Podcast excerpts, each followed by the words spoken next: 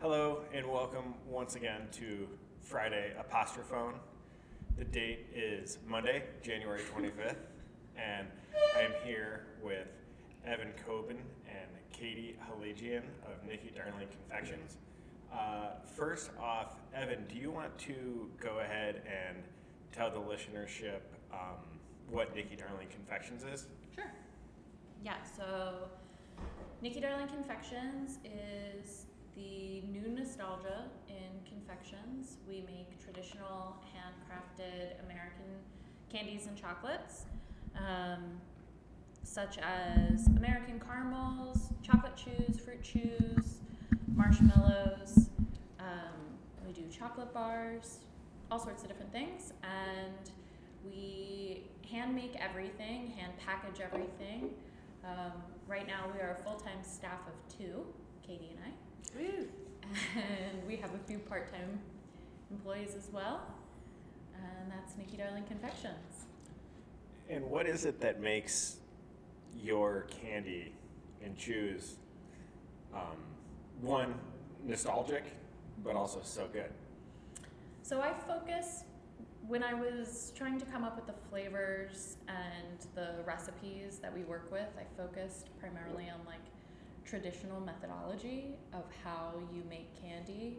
Um, and I have a particular passion for like traditional American confections too, just which are a little different than like the true old world confections. Um, American confections tend to incorporate a lot more of American innovation of using uh, more stable ingredients to begin with, which kind of extend the shelf life of the product without ne- not necessarily needing preservatives. So it's it's kind of this great fine line of like following the American tradition to get good quality products, and then the new nostalgia to me is making the products the way that you remember them without having to go overboard.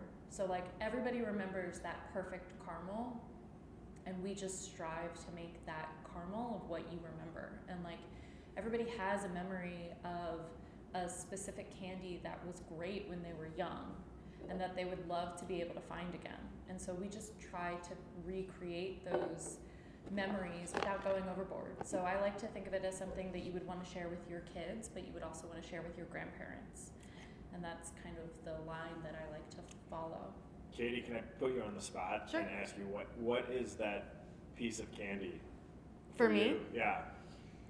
Um, well, I always say like kind of the great, greatest irony of my career is I actually don't have a major sweet tooth. Um, so I would say something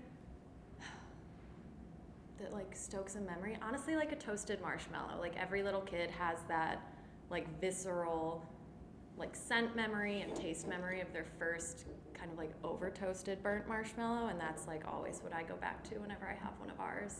Yeah. Slightly less burnt. you were talking about the other day the memory of like your dad and marshmallow goo and ice cream. Oh yeah, the marshmallow ripple in a plain chocolate ice cream. That was like a, a really strong memory I have of myself and my late father eating right out of the ice cream carton. Nice. yeah.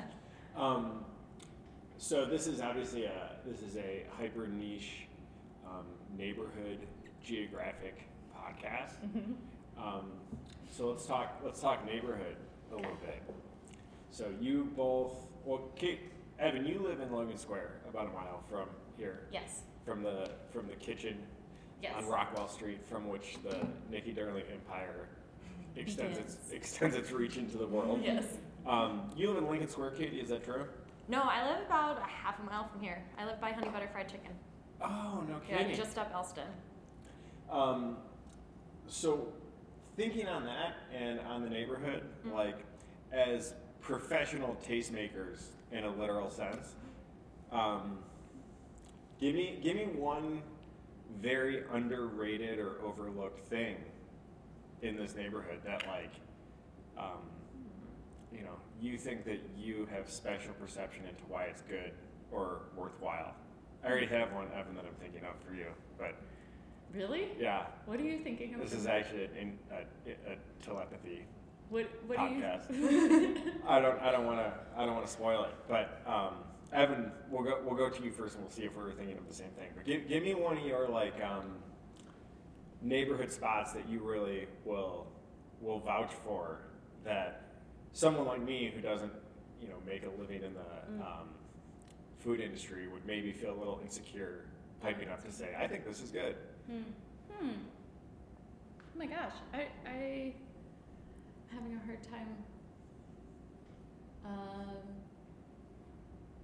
in the Avondale and Logan Yeah, neighborhoods? yeah. Yeah.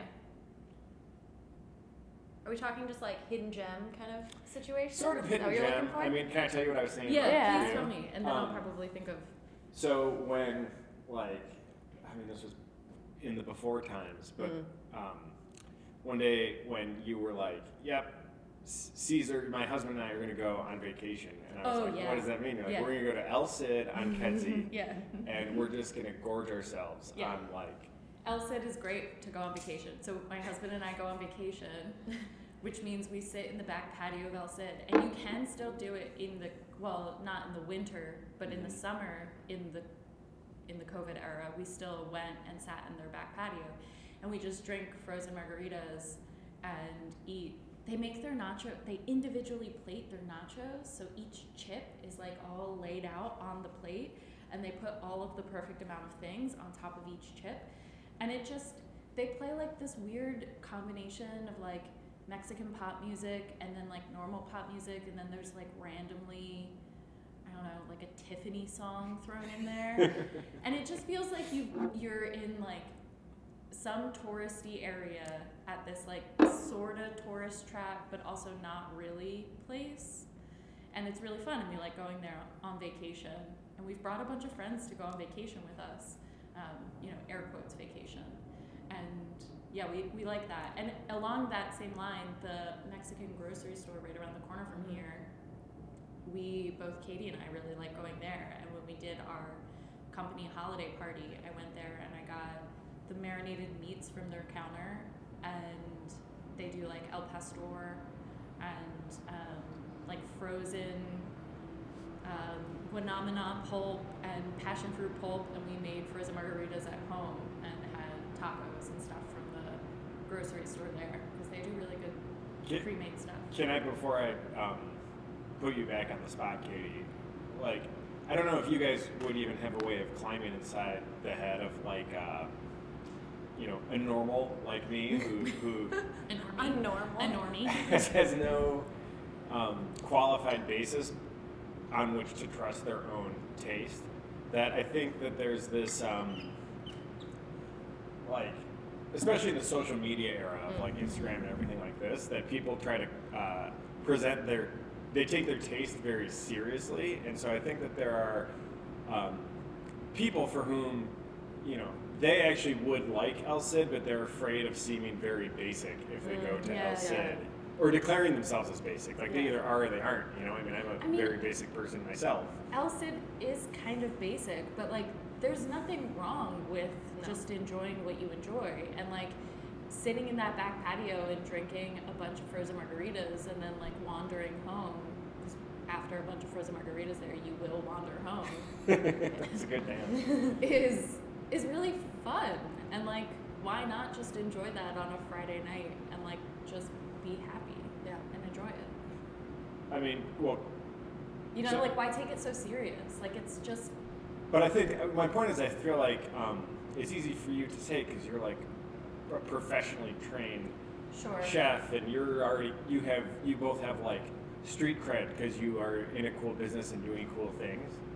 It's it's funny you say that because this gets off of the neighborhood piece, but a lot of friends like want to be really impressive and do like all the big tasting menus and like travel all over the place to do the tasting menu at this place and that place, and I feel like so over it in a way. Like I don't know, they're wonderful. And if somebody wants to pay for me to be able to do something like that, I'm going to be overly gracious, and it's just they're wonderful to do. But at the end of the day, like I'm kind of tired of walking out of tasting menus and feeling like I want a slice of pizza. I just want the slice of pizza. you know, like I'm, I'm just, I'm over that. I want to go to place where I know I'm going to be satisfied. I want to go to a Lula Mm-hmm. and have like a really great meal. I want to pick up the New York slice from the Paulie Gee's window and be like super happy. Or I just want to go to the Mexican grocery and get a bunch of tacos and like feel really good about it. Like I don't, I don't know, over the.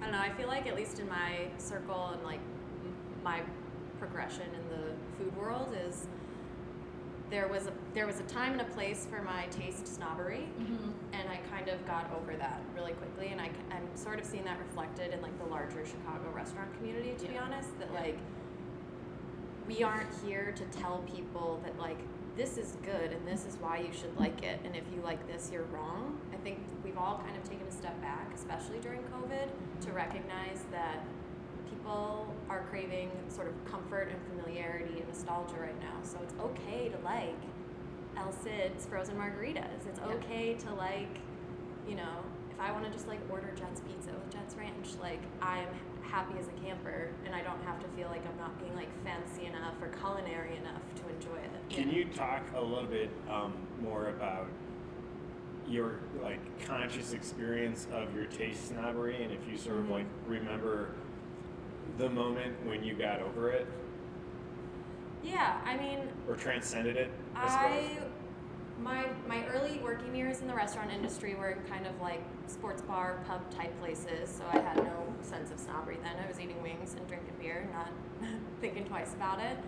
And then I I found myself craving almost a little bit of more snobbery. I'm like, I need something more, something's missing More refinement. more refined that's the right word for it and then you know starting to put my foot in the restaurant chicago chicago restaurant community is when i started learning new things that i had never learned before. So some of the things with the natural wine world that i learned working at cellar door provisions and all of the pastry that i learned working with you at bang bang kind of gave me that little like elevated knowledge that i was craving.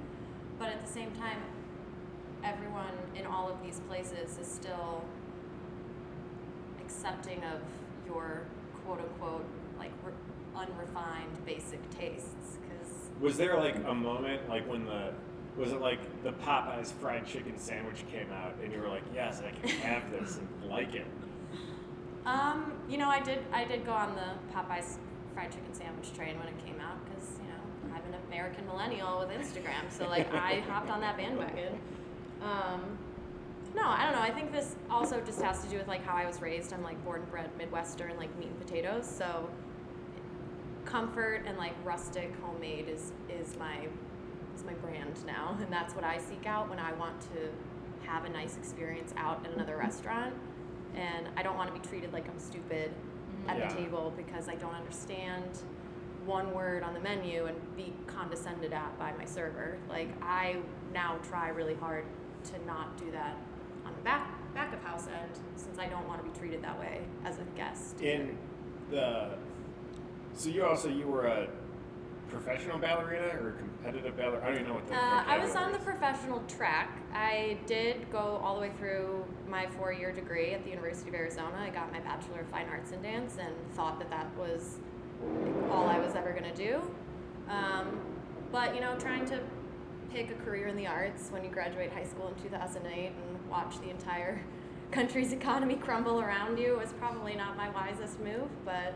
What, but was it? Um, do you see any similarity in the like aesthetic pressure or aesthetic Mm. um, rigidity in fine art dance as, as was um, maybe at the beginning of the you know aesthetic snobbery around liking stuff? Are, are there any parallels there, or am I just kind of driving it?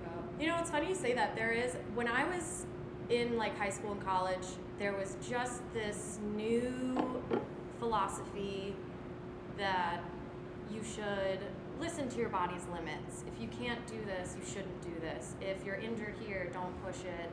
Oh, I- Working within the boundaries of your limitations. I thought you were talking about food first. No, no, no. and then, you know, almost like a more gentle approach as opposed to the extremely like harsh militant just go go go i don't care if you're hurt kind of Mhm. thing and i'm noticing the same parallel almost in the food world it was all these high-end highbrow tasting menus with wines you can't pronounce Yep. and now we're kind of taking a step back to like what really matters and what really feels good to Yeah. our bodies. Yeah.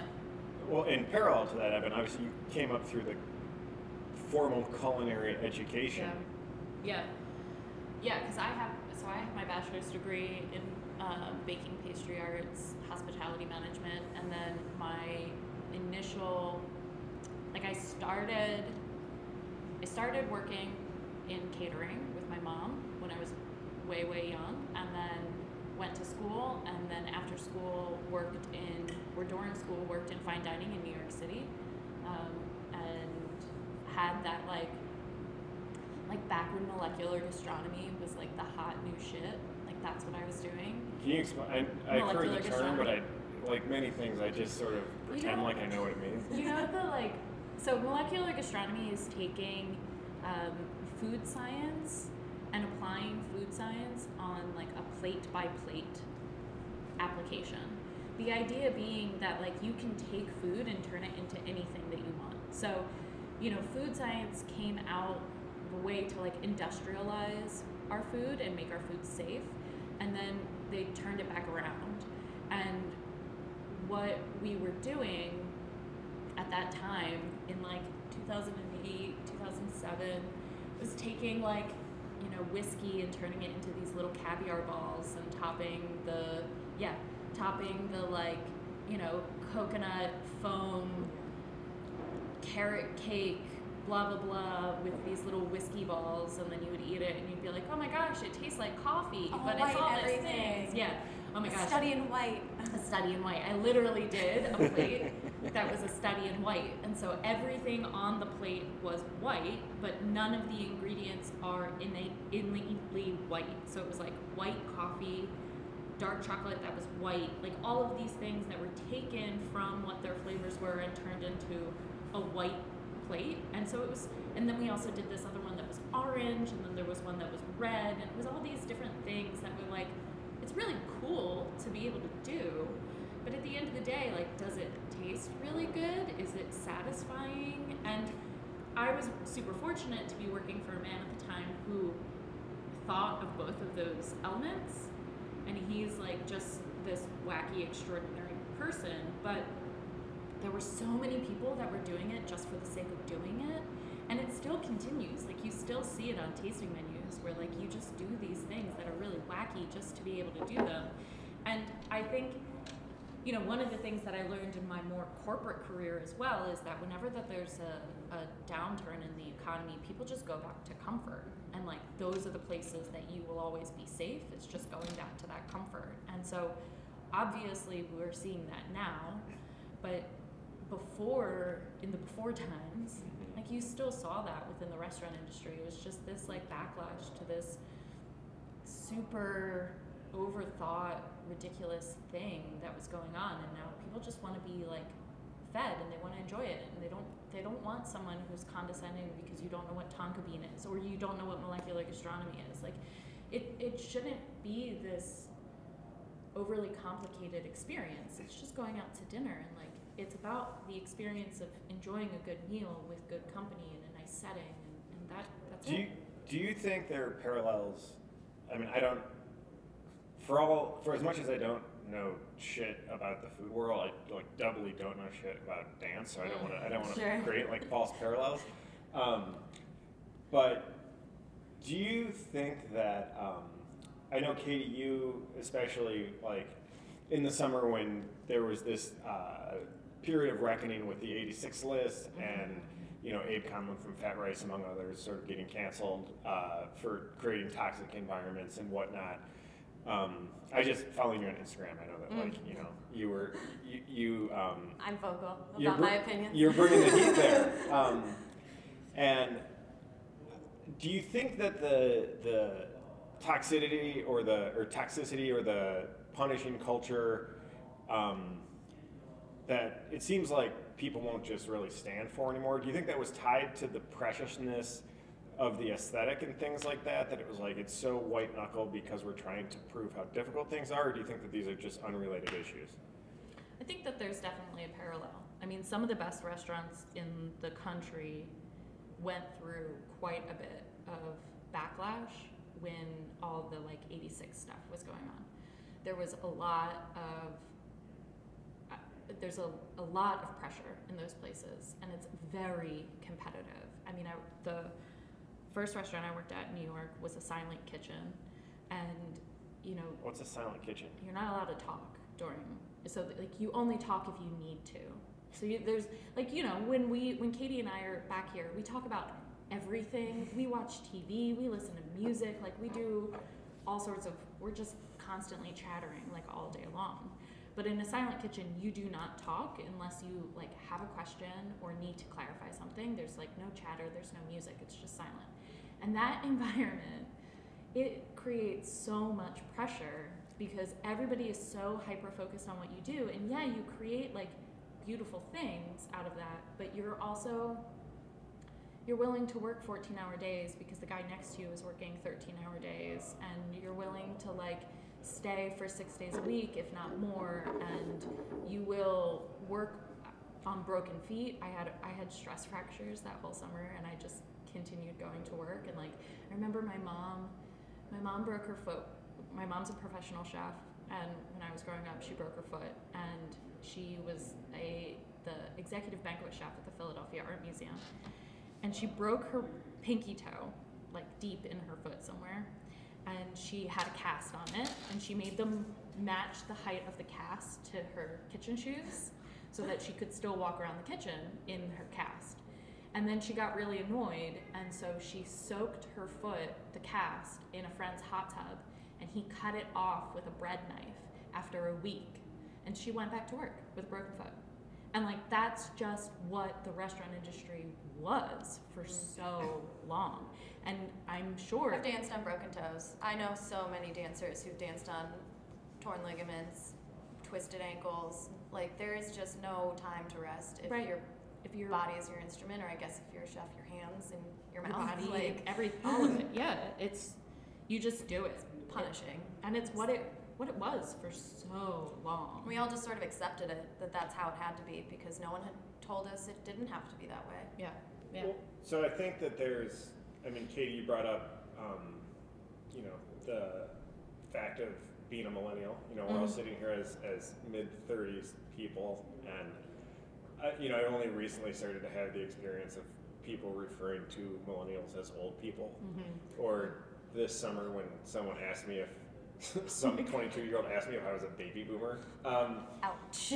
but uh, it's interesting to think of the generational um, setup for allowing. I mean, it's a little different because obviously your mom is not a millennial, Evan, but um, this idea of this like super punishing framework, be it in, in dance or, or food or whatever, you both mentioned about you know there's um, transition happening around downturns in the economy, and I wonder how much of that is driven by there's this promise that if you pay your dues that there's some type of Mhm. opportunity on the other end and then when that goes away and it's clear that the people who were saying you know let me crush you with all of my bullshit and you're going to get opportunity on the side Mhm. when they actually can't deliver on that that like is that something where like shifts the way you think about just shifts the way well i think it's interesting to talk to both of you because Yeah. you know i mean um,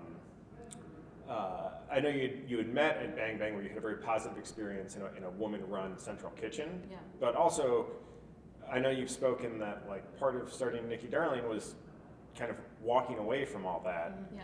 so i mean i guess i'll just wind you up and hopefully that you can talk because i don't see how i'm going to lead all the way to a specific question. Yeah, so i'll just say your thoughts. Yeah. Yeah i mean i think that i think that there's a lot of it there right? Like you know my mom thinking about my mom my mom's always amazed that we will say no to people um, or that we don't like give out tons of free shit if somebody complains that their package showed up a day late. Like it, it is there is a difference in in exactly what you're saying this idea that like we were promised certain things we went to school for certain things expecting that our careers could be something and then it all fell apart. And like it wasn't what we were promised at all and why am i going to continue to do this to myself when other people are starting to say that like life can be different, your career can be different. You can do what you want to do, and like, sure, I still we still work super hard. You know, I like owning your own business. You never stop working. The whole the whole promise of like, oh, find your passion and you'll never work a day in your life is such bullshit. Like, you work all the time. That's what it is. And sometimes I think like, oh, I wish somebody had told me to figure out what made money that I was decent at and I could have just made money and like been done with it and then made food on the side. But at the same time, like I'm definitely satisfied by carving my own path and moving away from having somebody else be my boss. Like I don't, think I don't think I could ever go back to it in many different reasons, but one I don't think anybody would want me as an employee. Like I think I'd be so such a terrible employee at this point because I'm far too opinionated on how things should happen. Is this, And- get, is this the type of thing that five years from now you're gonna be like, you gotta find that file and take it down? yeah, Dig right. that out of the archives.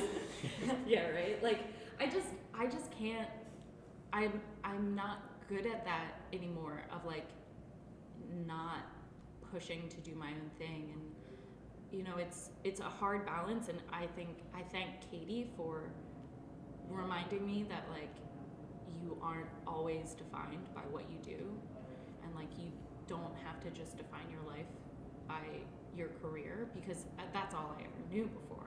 So I think we definitely are still both learning on how to do different things with our lives and like how to grow out of the toxicity that we both were raised in. Um, and by no fault of like anyone in particular, it's just what the history of our industries were. It was just the culture. I mean, Yeah. I guess it, the same goes for any industry. Just like keep keep your head down, work hard, don't ask questions, Yeah. do what you're told. Like, I think there's not necessarily an awakening. I don't want to call it that, but people in our generation kind of looked around and said like, ah, that American dream was kind of a lie. Like I'm gonna do my own thing. Like I'm gonna carve my own path, like you said. Yeah. you know, I think we're all people my age are all starting to redefine what success looks like, and at least for me, success does not come in the form of a career and money. It, you know, I used to have to define myself based on like I am a dancer. This is who I am. This is what I do, and I fell into that a little bit. I'm a baker. This is who I am. This is what I do, and it's like, well, no, I'm I'm Katie and I bake. I don't Mhm. have to be Katie the baker, Yeah. Katie the dancer. You know. The um, the correlation between I don't know even how you would describe it because I think to the molecular gastronomy piece Mhm. or um, you know thinking of like you know just to, to hammer away on the guy from Fat Rice just Mhm. because we've already named him and, and whatnot. Um, is it true that the the uh, more I don't know, like gentle, relatable, or maybe nostalgia to use your word, um, a project becomes or an offering becomes. Is that kind of insulating from the toxicity? No. Because no. No, no. I think that it it really is a culture. Like Mhm. just because you make something that's lovely and homespun, and you can still be terrible. You know, the boss and the attitude and the environment can still be a terrible place to work. And I think that like, you know, you brought up the fact that Katie and I met while working at Bang Bang, and while we were there in the bakery, it was all women, and it was the first time I had ever worked for a female chef. And I think that there was something special and eye opening about this idea that like you can care for each other and still create something beautiful and something wonderful. And that to me is really where it changes. So like sure, you could still I think we could still easily do fine dining and like easily do those beautiful and you know overwrought overthought things if you create an environment that allows for compassion and transparency and life balance. In like you know we all say work life balance but that just means give up your life for work but actual work life balance. And like when you can create those things you get more out of people. Instead of this like punishing environment to get people to do what you want you just if you can create some sort of nurturing environment, I think that you can make something beautiful regardless of what you're trying to create. So whether if it's, you know, just old world caramels or, you know, some sort of foam topped with caviar and Clear syringes gel, yeah. and gels and all sorts of things. Like you can still create beautiful things, but the environment is really the part that needs to change and like culture around how you get there.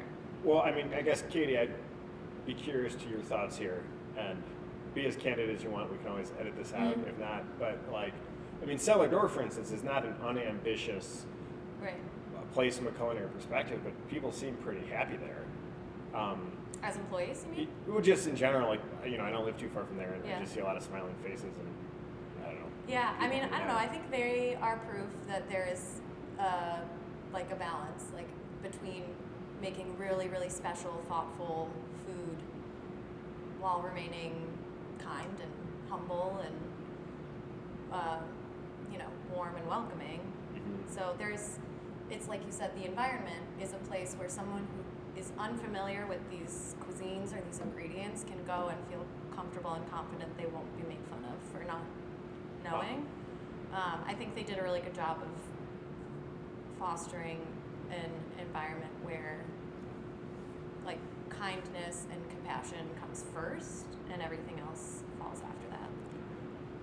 So, do you, each of you, thinking you can have separate answers, obviously, that um, this is sort of a, a new mode, like waiting to be discovered, or is it like there's actually just islands of tranquility, like in this, and you know, the advice would be find your island of tranquility as soon as you can. Um, like, what do you see going into the future in that, like, as soon as, you know, places can do three seatings a night again, like, is, is it just going to be everything falling into the same old habits, or is it going to be, I hope not. I really hope not. I hope not. I hope that this was a good reset for the industry. The unfortunate thing is that like the industry wasn't financially supported in the way that it could have been to create that sort of like there's so many people who are struggling right now to reopen, stay open, pay their employees that I think that there I hope that there isn't like a a dog eat dog kind of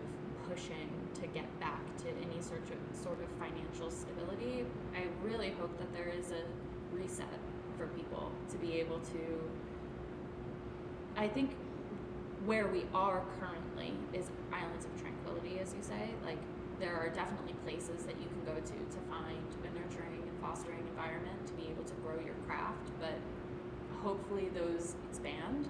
You know, as people leave just the natural progression of people leave Cellar Door, people, you know, we've had some part-time employees come and work with us and then they go on or whatever. Like hopefully you take those ideas of how can work together and you take it wherever you go mm-hmm. and it just continues to spread. There's always going to be some sort of I'm gonna I'm just gonna say there's always gonna be some sort of toxic dude in the kitchen. It's usually it's usually a dude. Let's be real, right? It's we're still outnumbered seven to one. There's always going to be some sort of toxic dude who like just wants to throw down and say that he's the best, and like, you know, you just have to pick your pick your poison on how you deal with somebody like that. You know, do you do you say that you're better and like prove it, or do you just ignore them and move on? And it's it, I don't know.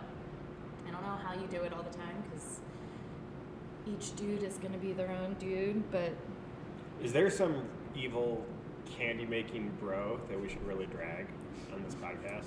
There was a really evil, um, not not a candy making bro, and not in Chicago, but there was a really awful um, uh, pastry professional who got taken down in Me Too. No. um, who was like the darling of the industry, and he was all over Food Network and all this stuff, and he was just such a fucking creep. and I know that because I, I um, so there's a thing in the restaurant industry called a stage or a trail, just where you go and typically you work for free for a day, and they like see if they like you before giving you a job. It's like an audition Like an audition. and um, but it's also a way that you get free labor. And I staged at this guy's restaurant when he was there, and the the thing that he did, so he would always hire young women, typically young Asian women. And when he came in, everybody had to go over to him and give him a big hug and a double kiss on the cheek. Like that's how he would start his day. And then all of his, he had a book that was like really sexual innuendos, like all in his book that was published and like made into a big deal. And he got taken down because he was a creep and like he should have been. And it wasn't surprising when he got taken down. So like, just weird. I don't know. There's th- that that idea that like this guy was huge, you know, and like super successful. And I think he's out there making chocolate bars now. I think is what he does at, at, under like some name, you know. But that, like accepting that, and and you were you mentioned Fat Rice. Like I, Katie and I had such long conversations about like being complicit in some of that old environment of the like just keep your head down. Like we were literally taught just keep your head down, like you see it happening, don't engage with it, don't stand up for anyone, just keep your head down, and doing that, I think now like reflecting back, you I feel complicit in like I knew this guy was a creep, and I went there and I staged for the day, and I didn't accept the job because he was a creep, but I didn't like stop anyone else from staging. And you know, you look around the industry and you think like, how many times have I not stood up and said something and not like changed the way things are, and how many opportunities do you get to do that? So like in owning your own business, like you can do whatever you want. So like not only am I not a good employee because I don't want to take your opinion anymore and I'm gonna do it my way, but now I'm also gonna be like super vocal about how the culture should be and how we should like treat each other you don't feel well or you're just a little stressed today, like yeah, come in late, go home early. Like it's better for you. It's better for us in the long run. We will be more successful. So like you know, obviously there's never going to be any sort of environment that I work in ever going forward where people feel uncomfortable or like threatened in any way whatsoever. We will not stand for it. But Or else. yeah, like you're out, you know? I'm just not it's not Life's too gonna short, and yeah, like you know, you don't want to be stressed at work. Because Right. work is stressful enough, even when it's fun. right, because it's still work. Yeah. Like it's still a job. But this is also kind of driven by, um, like you're you're very empowered in that you you have a craft, right? Mhm. That like you could actually s- strike off on your own in that way. Um, is that really sort of the the opportunity that's always promised, though? Is that like what was driven driving a lot of the toxicity was the idea that like pay your dues and one day you can have your own place, or are there people who are just kind of wanting to be I think so. have a job? There is kind of this underlying thing of like pay your dues and you'll be top chef.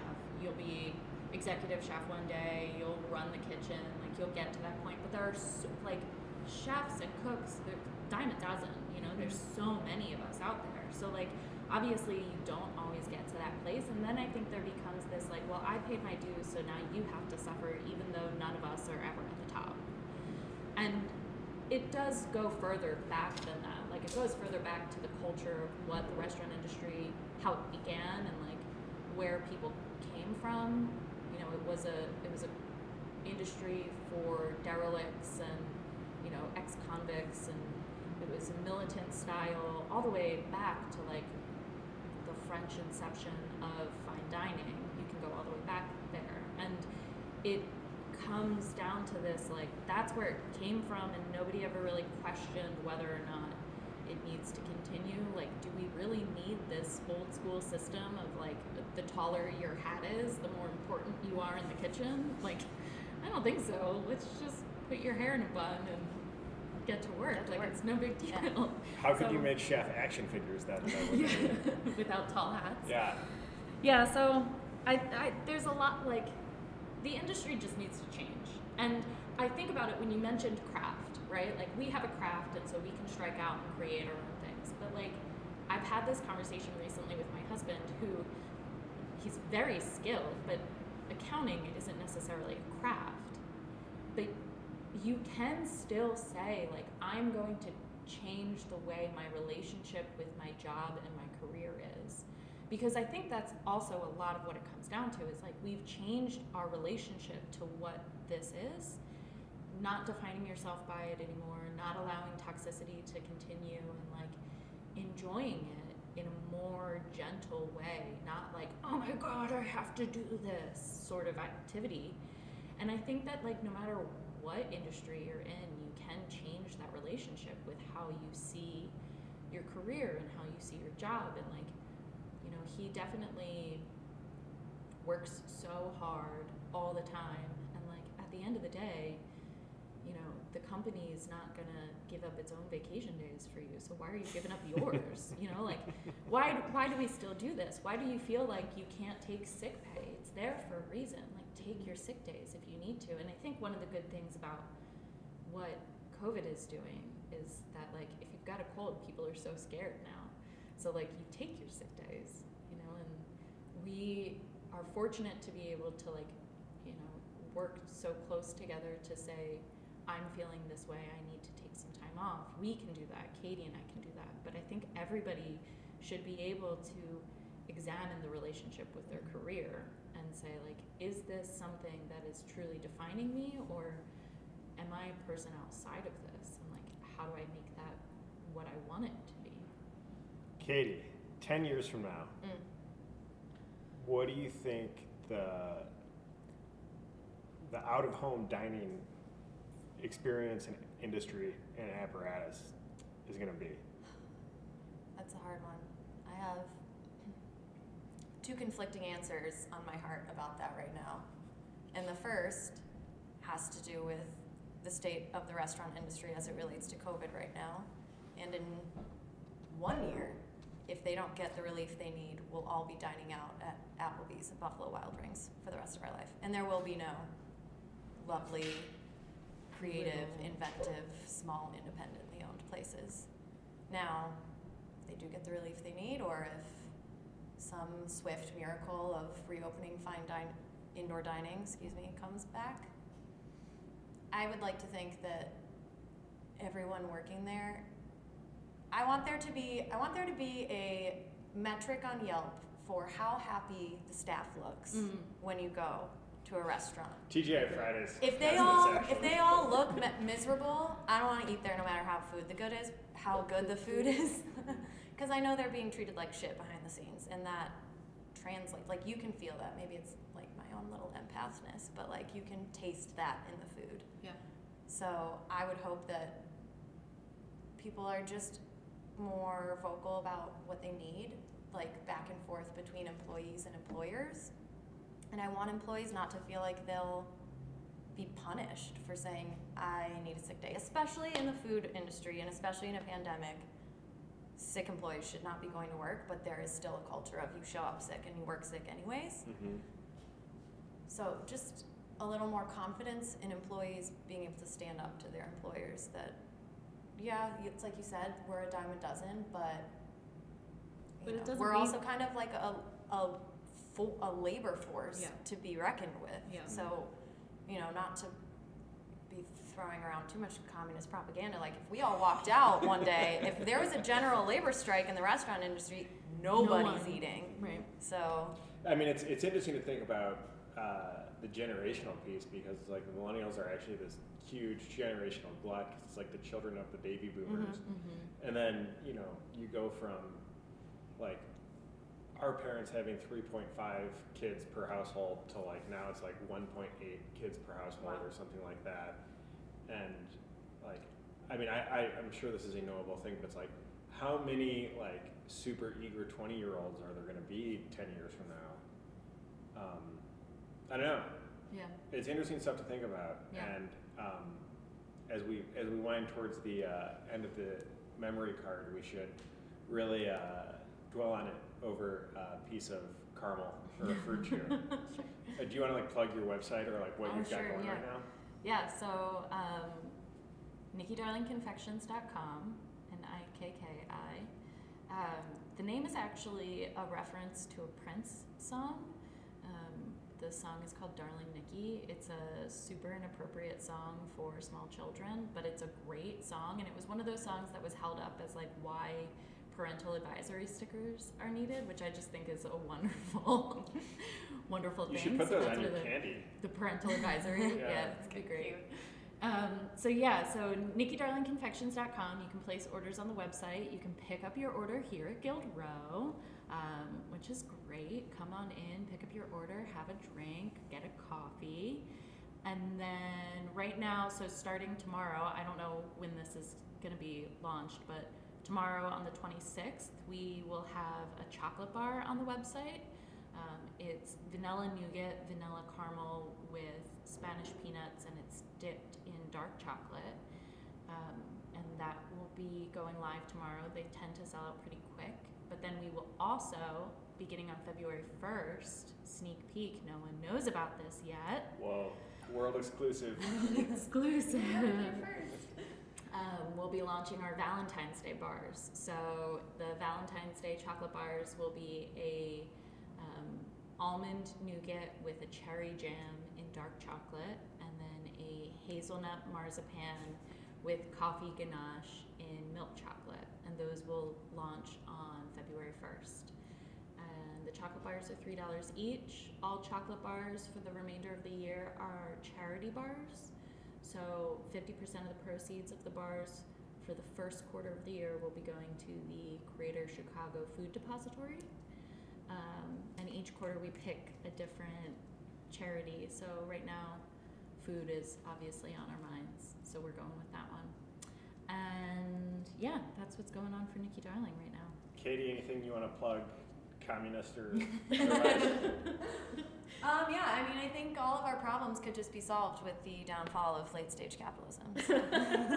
That's, I think that's next week's episode. All right. Katie, Evan, thank you very much. Thank you.